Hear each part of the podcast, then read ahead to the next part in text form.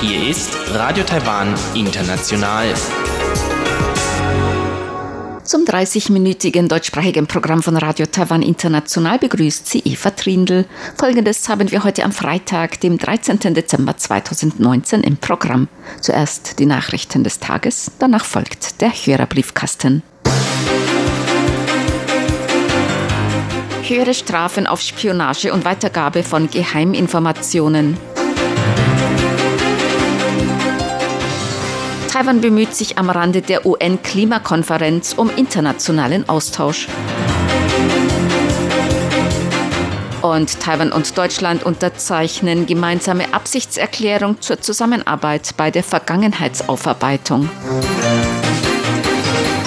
Die Meldungen im Einzelnen. Das Parlament hat heute in dritter Lesung Änderungen des Geheimdienstgesetzes verabschiedet. Die Änderungen sehen unter anderem höhere Strafen für Spionage und Weitergabe von geheimen Informationen an ausländische Kräfte oder feindliche Kräfte außerhalb Taiwans vor. Nach der Gesetzesänderung droht eine Freiheitsstrafe von mehr als zehn Jahren bis lebenslänglich. Der an der Gesetzesänderung beteiligte DPP-Abgeordnete Zhao Tianlin sagte,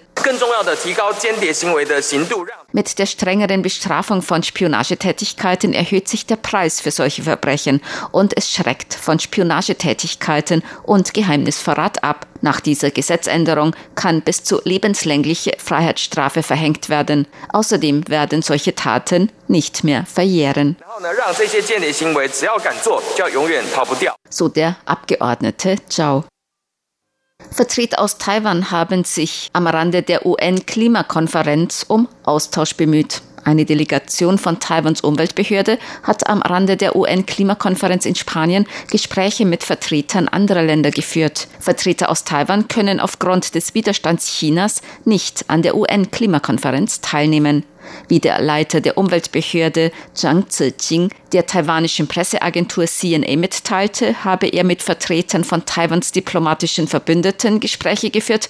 Außerdem sei er unter anderem mit Vertretern der Europäischen Union, Großbritannien, Schweden und Deutschland zusammengetroffen. Diese Länder schätzten Taiwans Bemühungen im Bereich Klimawandel, so Zhang. Unter anderem hat auch der Internationale Fonds für Zusammenarbeit und Entwicklung seine Erfahrungen beim Aufbau eines Hochwasserfrühwarnsystems für Belize mittels Satellitendaten geteilt.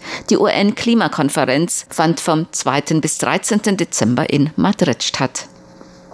Taiwan und Deutschland haben eine gemeinsame Absichtserklärung zur Zusammenarbeit bei der Vergangenheitsaufarbeitung unterzeichnet. Die Erklärung unterzeichneten der Generaldirektor des Deutschen Instituts in Taiwan, Dr. Thomas Prinz, und der Repräsentant Taiwans in Deutschland, Professor Dr. Xie Wei, am Donnerstag in der Behörde des Bundesbeauftragten für die Stasi-Unterlagen der ehemaligen DDR in Berlin.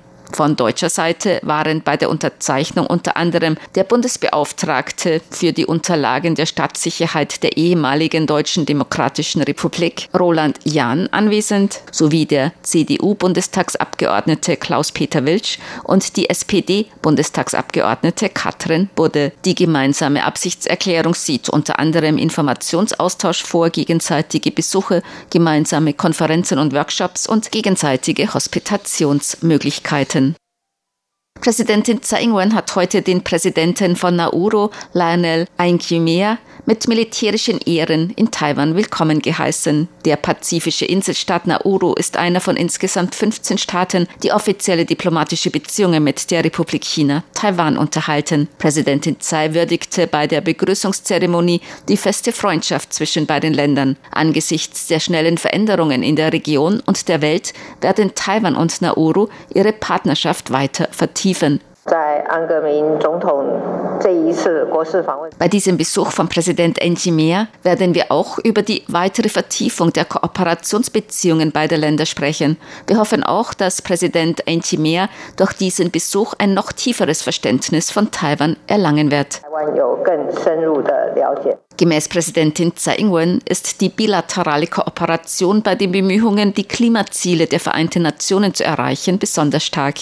Auch Zusammenarbeit in Bereichen wie Medizin, Landwirtschaft, Fischereiwesen und saubere Energien zeigten bereits Erfolge. Auch Naurus Präsident Lionel Njimea würdigte die Beziehungen zwischen Nauru und Taiwan als langfristig und sehr eng. Er versprach, dass Nauru auch in Zukunft an der Seite Taiwans stehen werde.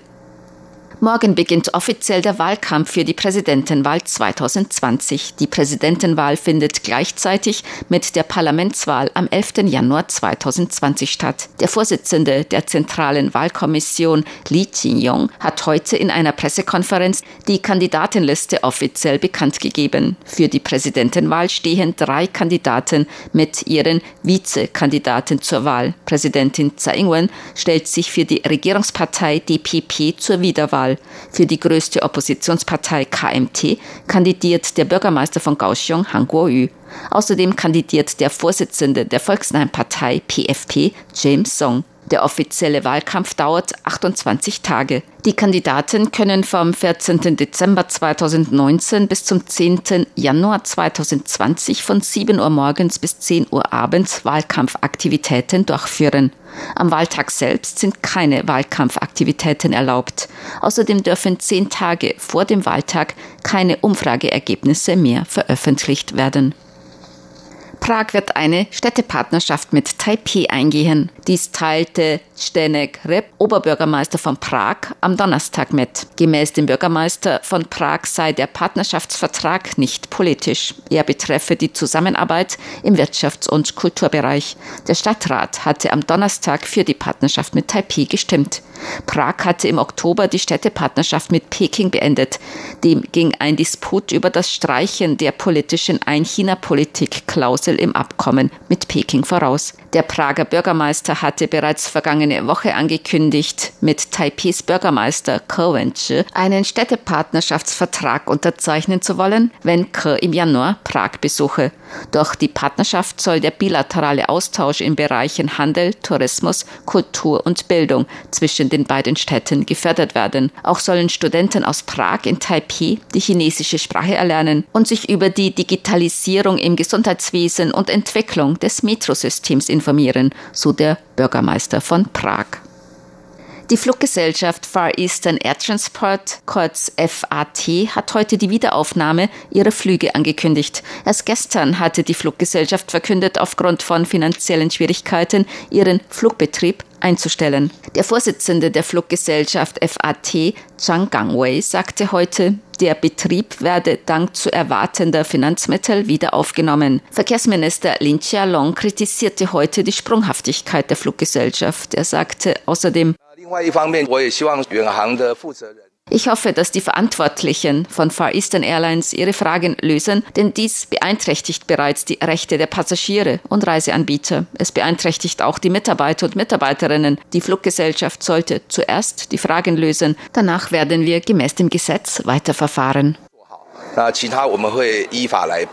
Far Eastern Air Transport unterhält Inlandsflüge und internationale Flüge in 47 Städte in den benachbarten asiatischen Raum. Zur Börse. Die Taipei-Börse hat heute höher geschlossen. Der Aktienindex TAIEX stieg um 91,31 Punkte oder 0,77 Prozent auf 11.927,72 Punkte. Der Umsatz erreichte 70,33 Milliarden Taiwan-Dollar, umgerechnet 5,04 Milliarden Euro oder 5,64 Milliarden US-Dollar.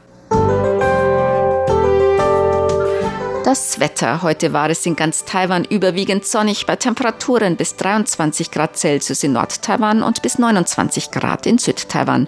Die Aussichten für das Wochenende. Auch am Wochenende viel Sonne bei Höchsttemperaturen bis 27 Grad im Norden und bis 30 Grad Celsius in Süd-Taiwan.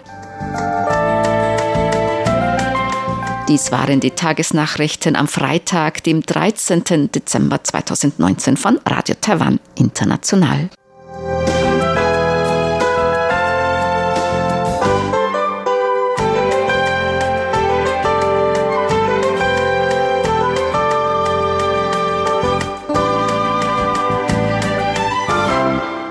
Nun folgt der Hörerbriefkasten.